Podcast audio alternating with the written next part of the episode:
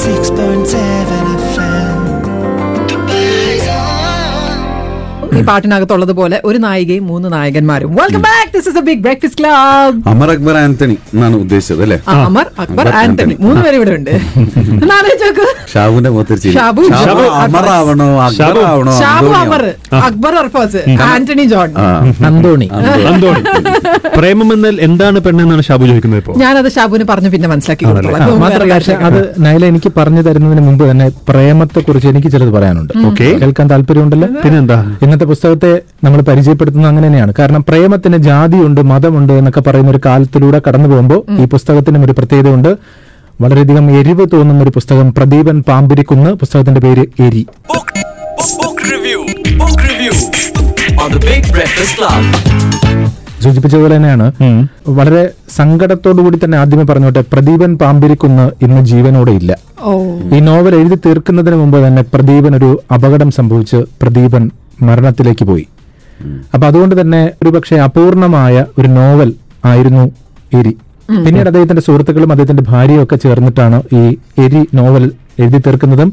D C books പ്രസിദ്ധീകരിക്കുന്നത്. Okay അതിൽ അദ്ദേഹത്തിന്റെ ഭാര്യയാണ് ആമുഖക്കുറിപ്പിൽ ഇങ്ങനെ പറയുന്നുണ്ട്. അവരുടെ പേര് സജിത കിഴിഞ്ഞിപ്പുറത്ത് എന്നാണ്.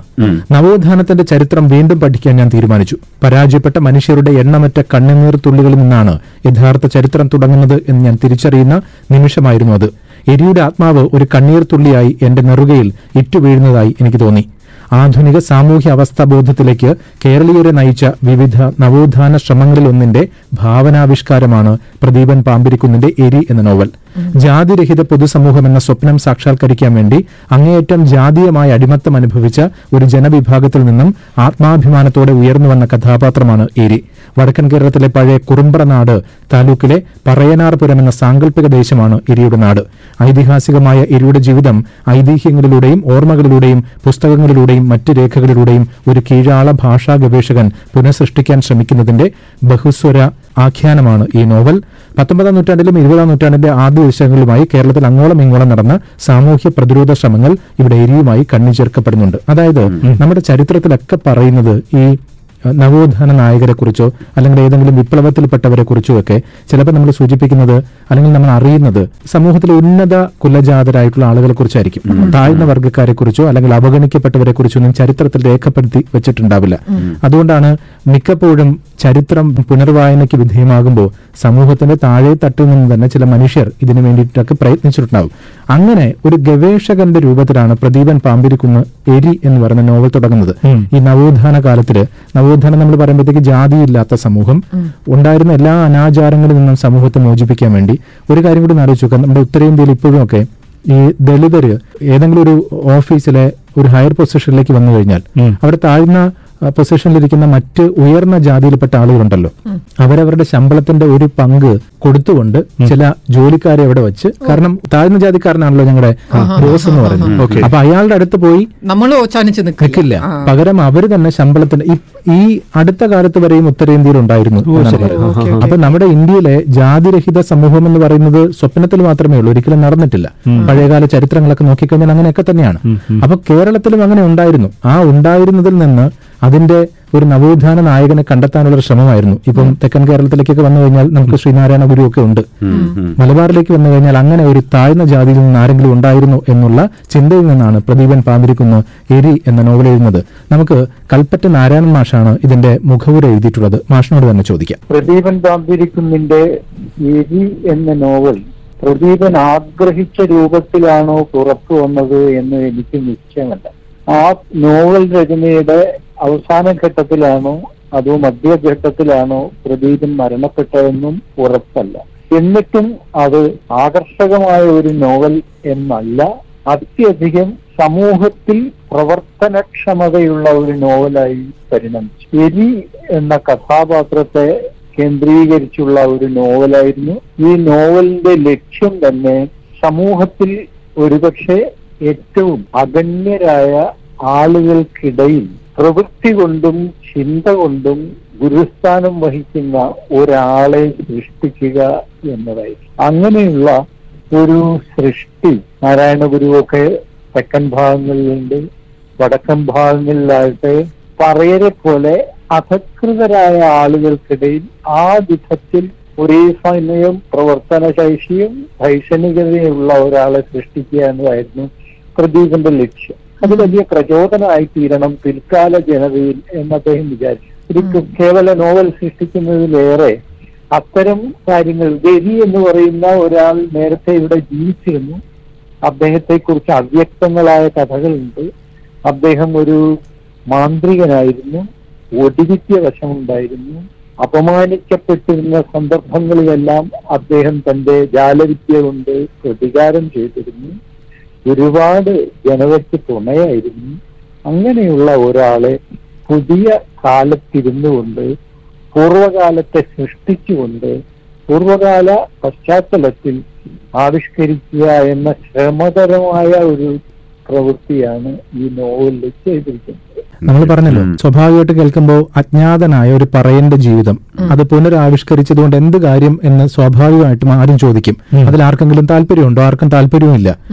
അത് ഈ നോവലിലെ തന്നെ ഒരു ഗവേഷകനാണ് ഇങ്ങനെ അന്വേഷിച്ച് അന്വേഷിച്ച് പോകുന്നത്. ഈ എരിയുടെ ചരിത്രം കിട്ടാനുള്ള എന്തെങ്കിലും മാർഗമുണ്ട്? ഒരുപാട് പേരോട് ചോദിക്കുന്നു പഴയ ആളുകളോട് ചോദിക്കുന്നു പഴയ ചരിത്ര രേഖകൾ തപ്പിപ്പോകുന്നു. അപ്പോഴാണ് ചിലർ ചോദിക്കുന്നത് ഏതോ ഒരു പറയൻ എവിടെയോ ജീവിച്ചിരുന്ന ഒരുവന്റെ ചരിത്രം അറിഞ്ഞിട്ട് എന്തെങ്കിലും കാര്യമുണ്ടോ? അപ്പൊ പറയുന്നത് ഓരോ മനുഷ്യരും അവരവരുടേതായിട്ടുള്ള പങ്ക് ചരിത്ര പ്രക്രിയയിൽ അനുഷ്ഠിക്കുന്നുണ്ട്.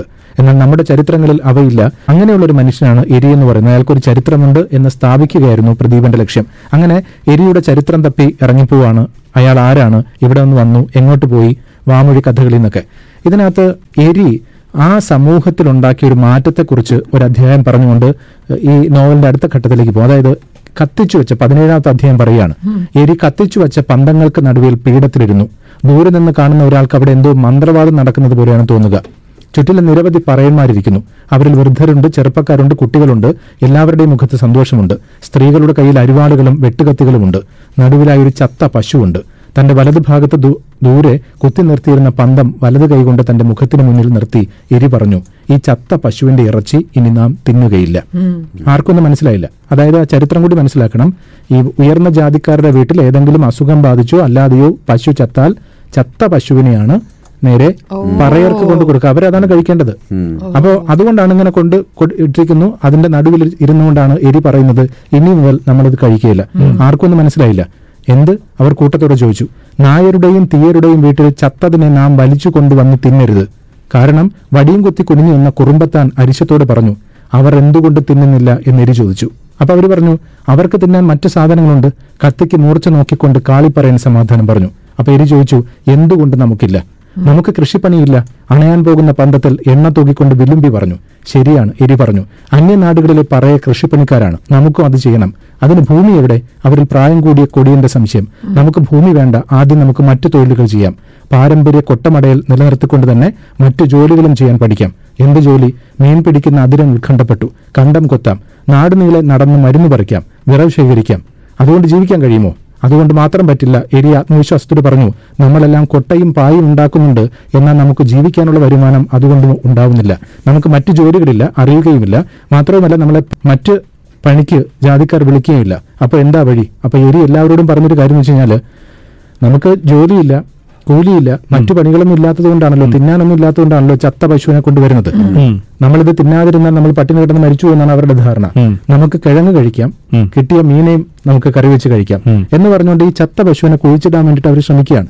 അതായത് ആദ്യമായി ആ സമൂഹത്തിന്റെ മുന്നിലേക്ക് മറ്റു ഓപ്ഷൻസ് ഇട്ട് കൊടുത്ത നമ്മൾ പറയില്ല ഒരു റിനൈസൻസിന് വേണ്ടി തയ്യാറായിട്ടുള്ള എരി എന്ന് പറയുന്ന ഒരു നവോത്ഥാന നായകനെ കുറിച്ച്. നമ്മൾ ഇന്ന് രാവിലെയും വായിച്ചില്ലേ മലമ്പണ്ടാരം അവരെ കുറിച്ച്. ഒരുപക്ഷെ ആ സമൂഹത്തിലൊന്നും ഒന്നും ഇങ്ങനെ മതി എന്ന് വിചാരിക്കുന്നിടത്താണ് ആ സമൂഹത്തിൽ തന്നെ ഒരുപക്ഷെ അങ്ങനെയുള്ള ആളുകൾ ഉണ്ടായിരിക്കാം. അവർക്ക് ഇത് നമ്മുടെ ഇന്ത്യയിൽ ഇന്നത്തെ ഏറ്റവും പ്രധാനപ്പെട്ട അവസ്ഥയാണ്. നമ്മൾ എല്ലാവർക്കും അക്കൗണ്ടിലേക്ക് പണം ഇട്ട് കൊടുക്കുന്ന എല്ലാ രാഷ്ട്രീയ പാർട്ടികളും പറയുന്ന അവസരത്തിൽ ആദ്യം അവരുണ്ടാക്കുന്ന ഉൽപ്പന്നങ്ങൾ. ഇവിടെ പറയുന്നുണ്ട് ഇവർ വട്ടിയും കുട്ടിയൊക്കെ ഉണ്ടാക്കി ഈ തമ്പ്രാക്കന്മാരുടെ വീടുകളിൽ കൊണ്ടുപോയി വിൽക്കുന്നത് കൊണ്ടാണ് ഇവരുടെ ഈ ഉൽപ്പന്നത്തിന് വേണ്ടത്ര വില കിട്ടാത്തത്. പകരം അവരൊരു ചന്ത ഉണ്ടാക്കട്ടെ. ഇങ്ങോട്ടൊന്ന് വാങ്ങാൻ വരും പറയും. ഇങ്ങോട്ട് വരുന്ന അവസരത്തിൽ ഇവർക്ക് വിലപേശാൻ സാധിക്കില്ലേ? ഒരുപക്ഷെ നമ്മുടെ കർഷകർക്ക് അവർക്ക് വേണ്ട ഇടനിലക്കാരില്ലാതെ അവർക്ക് മാത്രമായിട്ടുള്ള ഒരു മാർക്കറ്റ് ഉണ്ടായാലോ നമ്മൾ ഇടനിലക്കാർ ഇത് വാങ്ങുന്നുണ്ടാണല്ലോ. തക്കാളിക്ക് ഒരുപക്ഷെ വളരെ കുറഞ്ഞ ചെലവിൽ അവരിൽ നിന്ന് വാങ്ങി. വലിയ വില ഇട്ടിട്ട് നമുക്ക് തരുന്നത്. അപ്പൊ അവർക്കൊരു മാർക്കറ്റ് ഉണ്ടാക്കണ്ടേ? ഒരു പക്ഷെ അങ്ങനെ ഒരു ഒരു ആധുനിക സമൂഹത്തിൽ പോലും ചർച്ച ചെയ്യപ്പെടേണ്ട ഒരു കാലത്തെക്കുറിച്ചാണ് എരി എന്ന ഈ നോവൽ പറയുന്നത്. പക്ഷേ ഈ പറഞ്ഞതുപോലെ കൽപ്പറ്റ മാഷ തന്നെ പറയുന്നുണ്ട് ഇതൊരു അപൂർണമായി പോയി. പ്രദീപൻ ഉദ്ദേശിച്ചതുപോലെ അത് എഴുതി തീർക്കാൻ സാധിച്ചിട്ടുണ്ടോ എന്ന്? പ്രദീപൻ ധാരാളം പേരുടെ അറിവുകളിൽ നിന്ന് വാക്കിലൂടെ അറിഞ്ഞ ഒരുപാട് കാര്യം അതിനുവേണ്ടി ഒരുപാട് ഇന്റർവ്യൂ നടത്തിയിട്ടുണ്ട് ഒരുപാട് ഗവേഷണം ചെയ്തിട്ടുണ്ട്. ഗവേഷകനാണ് അതിലെ പ്രധാന കഥാപാത്രം. ഈ വിധത്തിലൊക്കെ വളരെ വളരെ വ്യത്യസ്തമായിട്ട് വായിക്കപ്പെടേണ്ട അനുഭവിക്കേണ്ട ഒരു നോവലായിരുന്നു ഇത്. മാത്രമല്ല പ്രദീപൻ ഈ നോവൽ എഴുതാനുള്ള ഒരു കാരണം. തന്റെ ഉണ്മയെ അദ്ദേഹം നാടകത്തിലൂടെ പറയാൻ ശ്രമിച്ചിട്ടുണ്ട് നാടക ഗാനങ്ങളിലൂടെ പറയാൻ ശ്രമിച്ചിട്ടുണ്ട് അദ്ദേഹം പ്രബന്ധങ്ങളിലൂടെ പറയാൻ ശ്രമിച്ചിട്ടുണ്ട് അദ്ദേഹം ഗവേഷണത്തിലൂടെ പറയാൻ ശ്രമിച്ചിട്ടുണ്ട്. ഒക്കെ ഈ ദളിത് പക്ഷത്തു നിന്നുള്ള ഈ ഉണ്മയെ എങ്ങനെ ഏറെ ശക്തമായി അനാവരണം ചെയ്യാം എന്നതിലേക്കായിരുന്നു. അതിനൊരു നോവലാണ് ഏറ്റവും കൂടുതൽ ഉതകുക. ഈ എല്ലാ കലാരൂപങ്ങളുടെയും അംശങ്ങൾ സ്വാംശീകരിച്ചു. അത്തരം ഒരു നോവൽ തനിക്ക് എഴുതണം എന്ന ആഗ്രഹത്തിന്റെ ഫലമായിരുന്നു എരി എന്ന് പറയുന്ന നോവൽ. സമഗ്രമായി തന്റെ ഉണ്മയെ പറയുക എന്ന ലക്ഷ്യത്തിന്റെ സാക്ഷാത്കാരമായിരുന്നു ആ കൃതി. ഒരു പക്ഷേ അപക്വതകളുണ്ട് ആ നോവൽ ഒരുപക്ഷെ പ്രദീപന്റെ കയ്യിൽ തന്നെ പൂർണത പ്രാപിച്ചു വരുന്ന ഒരു നോവലായിരിക്കുമായിരുന്നു എന്ന് ഞാൻ പ്രതീക്ഷിക്കുന്നു. അതായത് ഒരു കീഴാളന്റെ ജീവിതം പുതിയ കാലത്തിലേക്ക് കൂടി പകരാനുള്ള ശ്രമമായിരുന്നു പ്രദീപൻ പാമ്പിരിക്കുന്നത്. ഇതിന്റെ അവസാന ഭാഗത്തും കൂടി പറഞ്ഞ് അവസാനിപ്പിക്കാം. അതായത് ഈ എരിയോട് ചോദിക്കുന്നുണ്ട് ഒരു ദിവസം തെക്കെവിടെയോ പോയി വരുമ്പോൾ എരിയോടൊപ്പം സുന്ദരിയായ ഒരു സ്ത്രീയുമുണ്ട്. ഏത് ജാതിക്കാരിയാണെന്ന് ആർക്കും അറിയില്ല. എരി ആരോടൊന്നും പറഞ്ഞില്ല. ഒന്നും ചോദിച്ചതുമില്ല. ഒരു ദിവസം വല്യമ്പ്രാൻ എരിയോട് ഓളേതാ ജാതി? എന്ന് ചോദിച്ചത്രേ. മൃഗജാതിയല്ല എന്നാണ് എരി ഉത്തരം പറഞ്ഞത്. പിന്നീട് വല്യമ്പ്രാൻ ഒന്നും മിണ്ടിയില്ല. എരി കൂട്ടുകാരോട് പറഞ്ഞത് ഞാൻ കല്യാണം കഴിച്ചത് നമ്മുടെ കൂട്ടക്കാരെയല്ല. നമുക്ക് ആരെയും നമ്മുടെ ജീവിത പങ്കാളിയാക്കാനും ജീവിക്കാനുമുള്ള ശക്തിയും കഴിവുമുണ്ട്. നമ്മളെല്ലാം മനുഷ്യരാണ്. ഒരു ജാതിരഹിത സമൂഹത്തെ പണ്ടെന്നോ മലബാറിൽ ഉണ്ടായിരുന്നു എന്ന് പറയപ്പെടുന്ന രീതിയിലൂടെ പ്രദീപൻ മുന്നിലേക്ക് വെക്കുകയാണ്. ഇന്ന് ഈ ദുരഭിമാന കൊലയും ജാതീയമായി വേർതിരിവുള്ള ഒരു കാലത്ത് കൂടി എരി ഏറ്റവും കൂടുതൽ ശ്രദ്ധേയമായൊരു നോവലായി പരിണമിക്കുക തന്നെ ചെയ്യും. Book review. Book review on the Big Breakfast Club.